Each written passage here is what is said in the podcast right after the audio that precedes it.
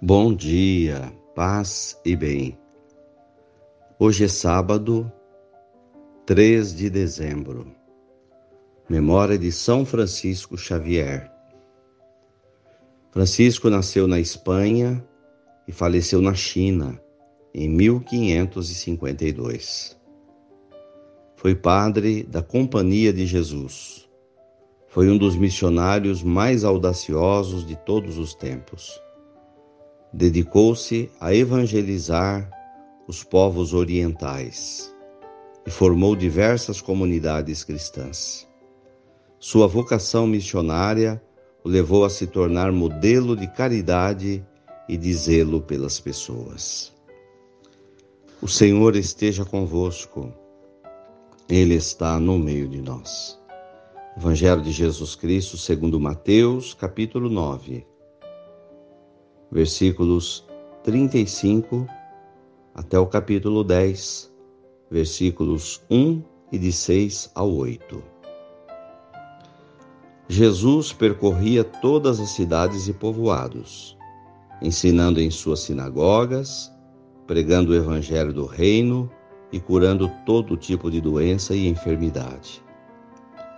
Vendo as multidões, compadeceu-se delas porque estavam cansadas e abatidas, como ovelhas que não têm pastor.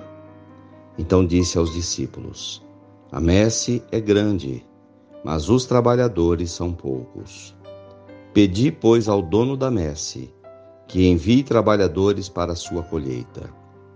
E chamando os seus doze discípulos, deu-lhes poder de expulsarem os espíritos maus e curarem todo tipo de doença e enfermidade.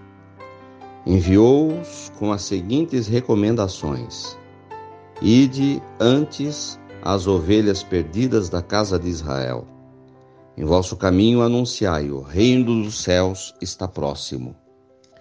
Curai os doentes, ressuscitai os mortos, purificai os leprosos, expulsai os demônios. De graça recebestes, de graça deveis dar. Palavras da salvação. Glória a vós, Senhor. Nesse trecho sobre a vida de Jesus, escrita por Mateus, encontramos a nossa vocação cristã. Por onde andarmos, por cidades e povoados, anunciar o reino dos céus e ser um sinal de um Deus que cura, que abençoa. Igual a Jesus, que se compadecia das multidões, ter um coração compassivo, que sente a dor dos outros. Jesus tinha pena daquelas, daquelas pessoas, daquela multidão de gente abatida, cansada, sem ter um pastor que as conduzisse. O trabalho de Jesus continua a ser grande. A missão de Jesus hoje é a missão que precisa ser feita pelos cristãos. E não somos muitos. A maioria das pessoas está preocupada com a própria vida, com os próprios problemas, em celebrar as próprias alegrias. Mas há que se ter trabalhadores para trabalhar na evangelização. Já recebemos do Senhor o poder, o poder sobre as forças do mal, sobre todo tipo de doença, e enfermidade da alma. É preciso, portanto, continuar o trabalho de Jesus, de ser esperança para os enfermos, de ser sinal de vida nova, de ressurreição para aqueles que se encontram mortos na fé, sem esperança. De ser-lhe sinal de purificação para todos aqueles que se sentem doentes no seu coração, no seu íntimo, de expulsar os demônios das pessoas, ou seja, toda espécie de maldade que há dentro das pessoas.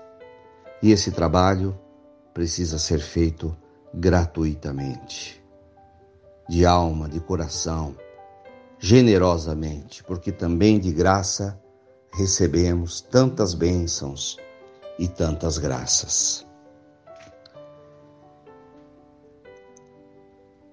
Que seja essa a nossa missão. Ave Maria, cheia de graças, o Senhor é convosco. Bendita sois vós entre as mulheres. Bendito é o fruto do vosso ventre, Jesus. Santa Maria, Mãe de Deus, rogai por nós, pecadores, agora e na hora de nossa morte. Amém. Senhor, dá-me a graça de ser teu servo, de ser teu servidor, de seguir a tua missão, de ter compaixão pelas dores do próximo. Dá-me a graça de ser feliz à medida que espalho felicidade para o próximo. E abençoa esta água para que contenha a virtude da tua graça. Em nome do Pai, do Filho e do Espírito Santo. Fiquem com Deus e tenham um bom dia. Mantenhamos acesa a chama da nossa fé. Abraço fraterno.